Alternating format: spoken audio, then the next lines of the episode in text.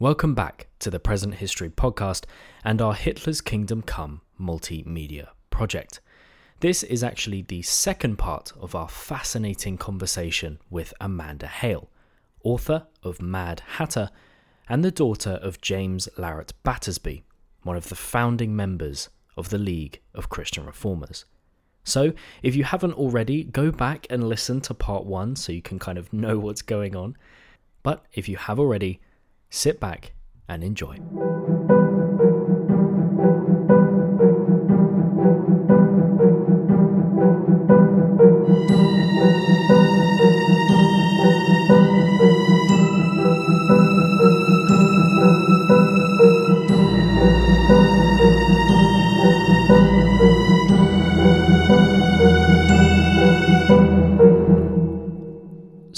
In writing this book, you decided to write it as fiction, as a novel.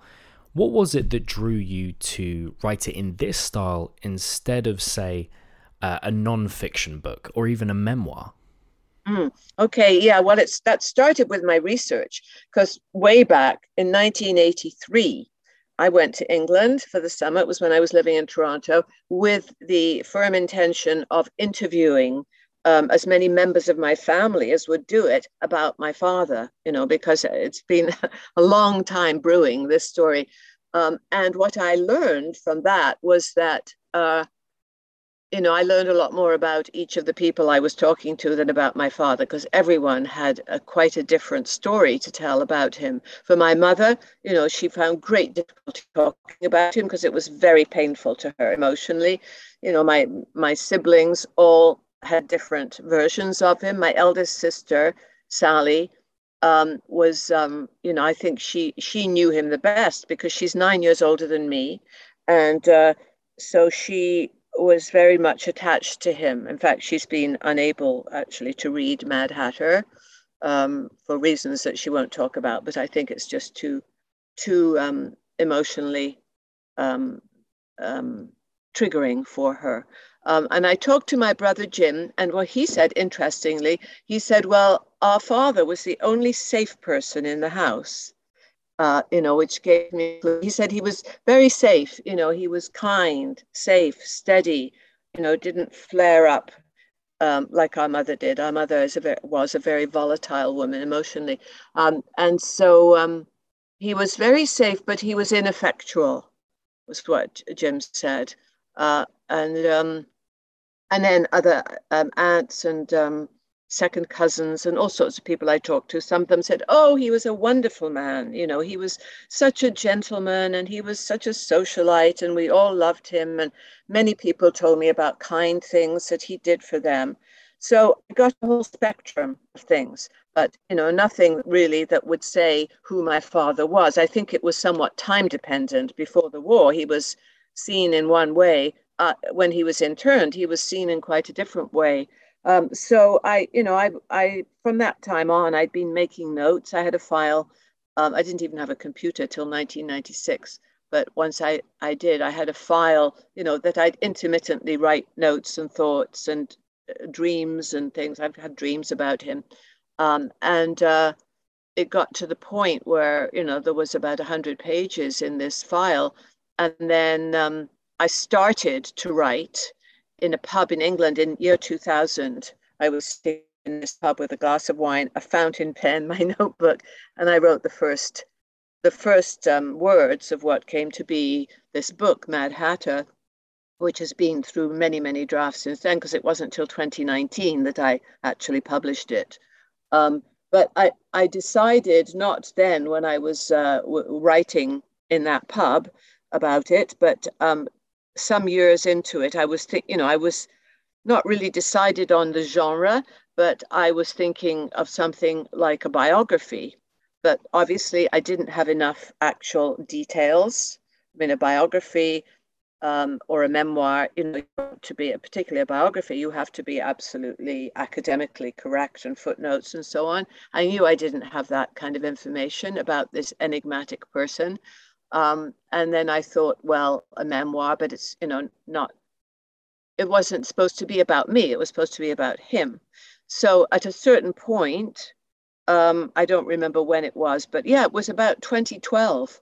It was 2012 already, and I decided this is going to be a novel because I am a novelist, and that gives me a lot more freedom, you know, to imagine things and take something I've been told that sparked my imagination and just run with it. So that was the um, that was my process in coming to that decision. And once I decided that, then in the summer of 2012, I wrote the half half of the book in first draft. And I think the next summer, you know, because I'm doing many other things and jobs in between, I wrote the second half of it. And then from then, you know, I don't know how many drafts I did, probably about 20. Um, but that's that's where I came to that decision, and it was a good one because you know, as it turns out, I am mostly um, appreciated for my creative nonfiction, but I you know I just called it um, uh, a novel based on family story. Yeah, but you know it could have other tags to it as well. Yeah, yeah, and, and so in writing this as fiction, how did you go about balancing the fact with the fiction? Because, like you mentioned earlier, you did plenty of research for this book. So, how did you go about using that research to create this fictionalized world in which real people lived? Well, just by, I think, just by instinct and intuition, because I was so immersed in this for so many years you know, that it was just all there for me. And I was, you know, just living, breathing, dreaming it. Um, so I didn't do any sort of analytical, you know, this is fact and this is that. Of course, I had lots of notes with dates. And the, I think probably the biggest thing for me was getting the war straight because it's not really about the war, but the war is is the background. So I had to understand um, some a lot better than I did at the time about the war. I'd always wanted to know more about the war, and it was just a, a foggy confusion to me. So, you know, dates about the war. And then I have a friend, the historian I mentioned, Steve Paulson, who came to um, to Petworth House with us, Kingdom House, um, and he was my history expert. You know that that novelists have to have a lot of people that help them with various um, specialized areas of the book. So he was my uh, history um, consultant and put me straight on a lot of the the wartime background. You know, and how you how you bleed that into it because you know in retrospect as you know it's quite different at the time people know very little especially back then. I mean, now you know we hear every every day, every hour about Ukraine, and who knows what's true there. But um, uh, we, you know, this was um, a time when people they just had the newspaper that came out later, so they were getting their news, um, you know, weeks, sometimes months later of what actually was happening. Um, so I had to take all these complexities into account. But as far as the actual story and the flow of it, mostly went quite easily, especially with uh, my my narrator, narrator for the first third of the book, Mary Byrne, this Irish narrator, because she like sometimes there's a gift to a writer of a character that just walks in and takes over, and that's what Mary Byrne did, and um, she she ends up representing for me all the women, you know, who served in this sort of upper middle class enclave of all the families, my grandparents and and uh, my mother and so on. They all had, you know, cleaning ladies and housekeepers. We even had, um, my mother had nannies for the children, you know, before my father kind of went off and gave all the money to everybody else. Um, and uh, they had um, even a governess for her two older children because she didn't want them going to school and, you know, getting um, bullied and teased because there was all this bad press about my father. So um, Mary Byrne is like a catch-all for all those women that I dedicate the book to. You know, that keep the houses running, keep the meals on the table. The the people that were kind to me when I was a child, they were the ones that I would go to for comfort. Um, and uh, you know, often they weren't there very long because they, you know, quick turnover servants.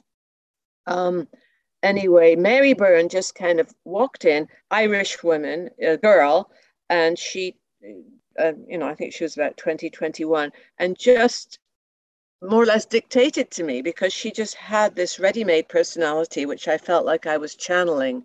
So she became a mouthpiece for a lot of the information, you know, and just um, it, the writing was came so easily when it was a, it was her. But that, of course, as as you know, there's many characters in the book. Um, so yeah, I you know I just I I had so many papers by my side. You know, I'd be constantly referencing all these dates and this and that, and uh, so it was that kind of process. It when you know it was a, a like a, a, weaving or a knitting of uh, of the facts with my imagination and with you know something that I thought about and I didn't really know if someone had told me that or I'd dreamed it or what. You know, it, it's a it's a really quite quite a, an amazing process to you know when you're writing.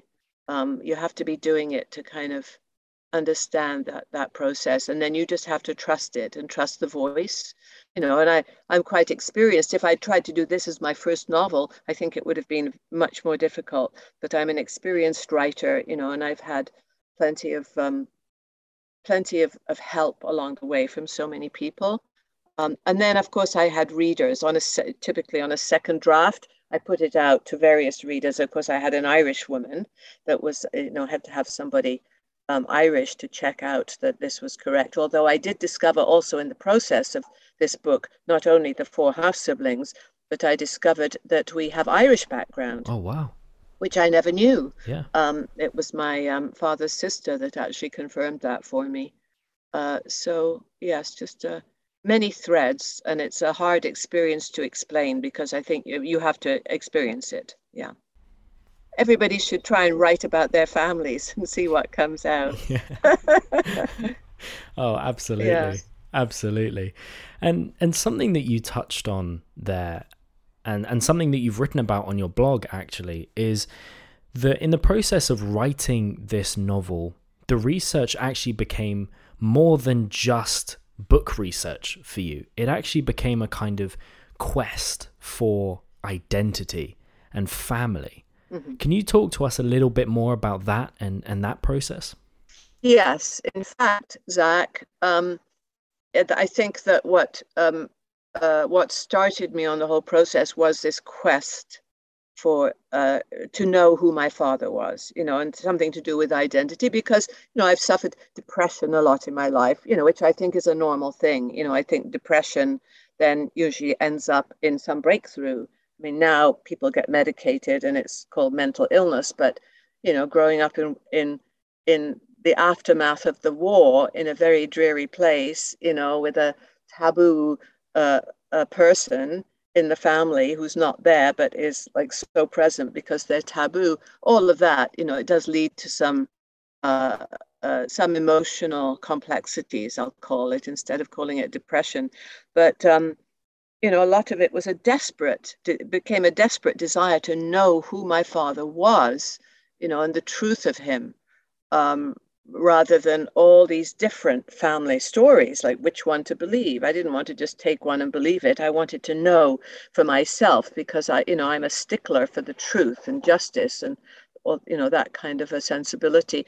Um, so um, the novel uh, was a quest for me to to you know get to the truth of who my father was but in fact as that it fails because my father is an enigma i you know I, i've always had this sense of him as this shadowy person and I, well, a lot of facts about him a lot of scenes i've written for him but still i don't know who he he was um, so it failed in that way but it um, i'll tell you what it did was well first of all it became more my mother's novel because I had to walk in my mother's shoes. And you know, like many mother daughter relationships, it was a difficult one. She was a difficult woman, um, although we did resolve it. But um, I, I began to truly understand the depth of her suffering um, and came to the conclusion, which may be a romantic one, but I don't think so, that she never stopped loving him. You know, that she, the man who came out of internment was not the man that went in, you know, like men that come back from the war never will speak about it. You know, they, they you heard that story so many times. Different person came home, so that she lost him. She lost him when that detective took him uh, to to jail. Um, and uh, but what it's done for me is not just the writing of the book, but the publishing of it, because that's a big step. You know, you're very vulnerable when you put something out there, and particularly with a book like Mad Hatter, I had no idea how people would receive it, but it's been received with such uh, such compassion and understanding, and people just love the book. You know, and have I've had fabulous reviews across the board.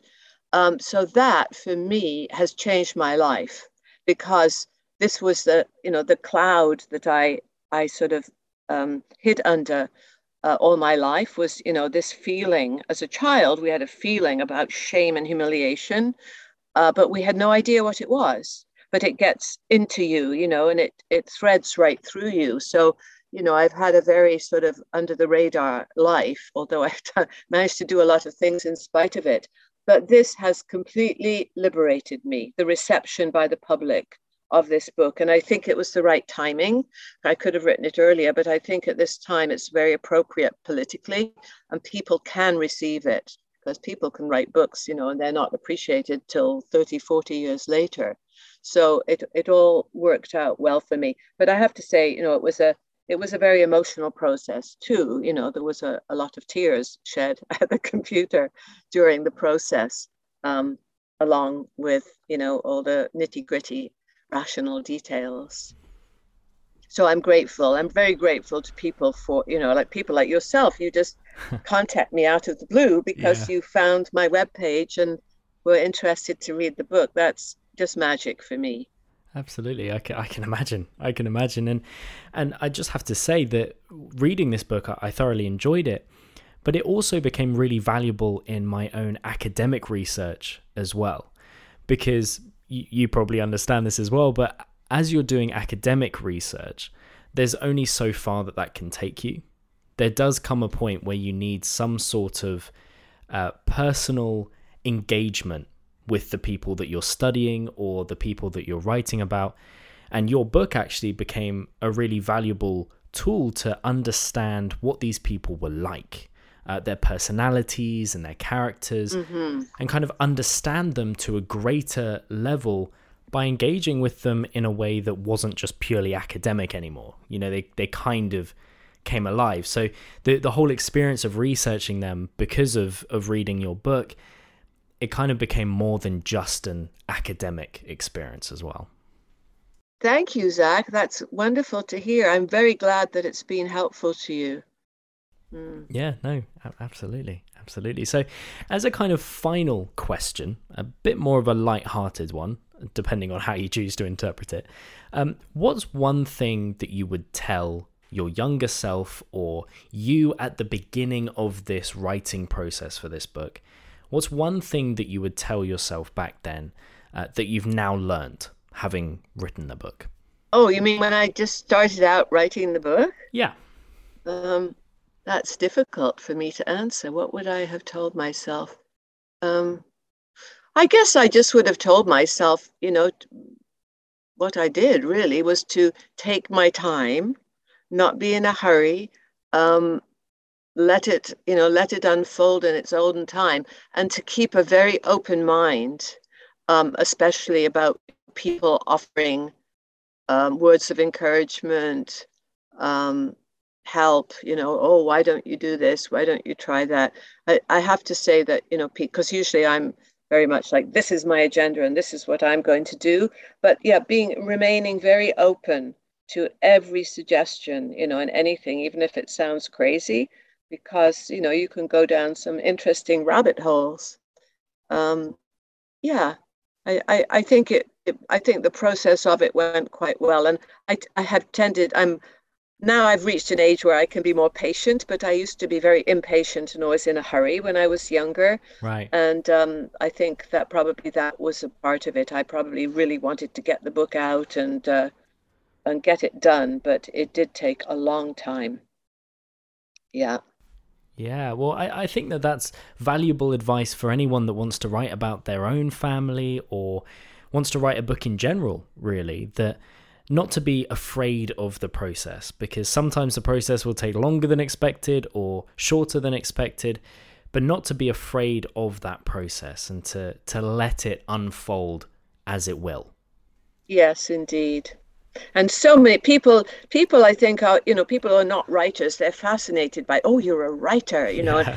everybody wants to help i found that that people are very generous with their help or offering any kind of expertise that mm. they have or knowledge so um you know the, the more like sometimes you know with a book i'll be very private about it not to get other people's influences but with mad hatter everybody knew about it everybody yeah. knew you know knew somewhat about my story so people were very um, free in offering any anything that they could you know about the war or you know about the politics of the day or whatever or recommending books particularly my cousin kenneth he was wonderful he he's the um, son of my father's sister. Right. And Ken, you know, he he he put all these books in my path, which were enormously helpful. Wow. You know, by these like Graham Macklin and you know, um, um, well, what is it? Uh, I can't remember the titles of them all now, but they're all listed at the back of Mad Hatter.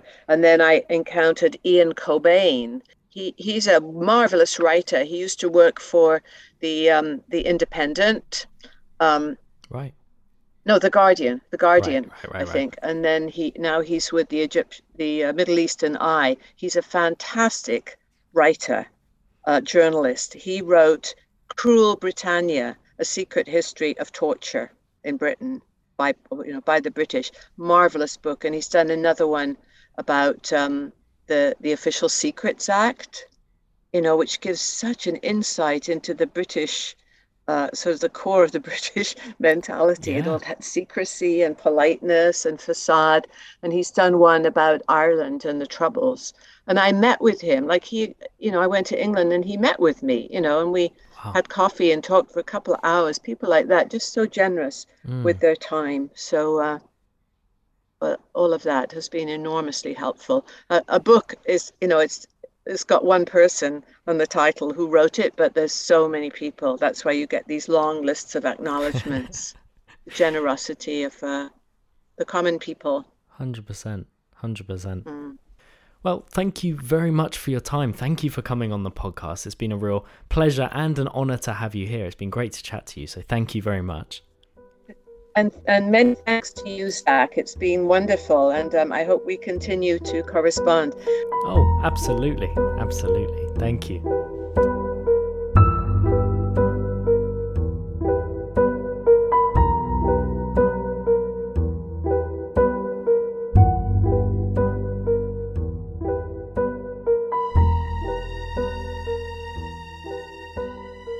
And thank you for listening to this episode of the Present History Podcast, and episode six of our Hitler's Kingdom Come multimedia project.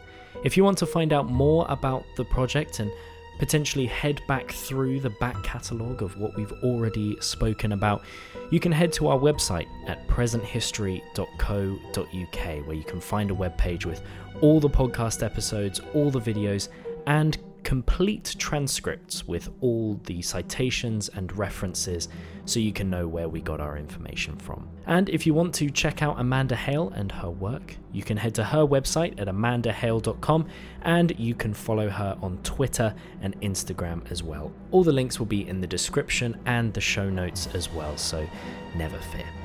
Thank you again for listening to this episode of the Present History Podcast, and we'll see you in the next one.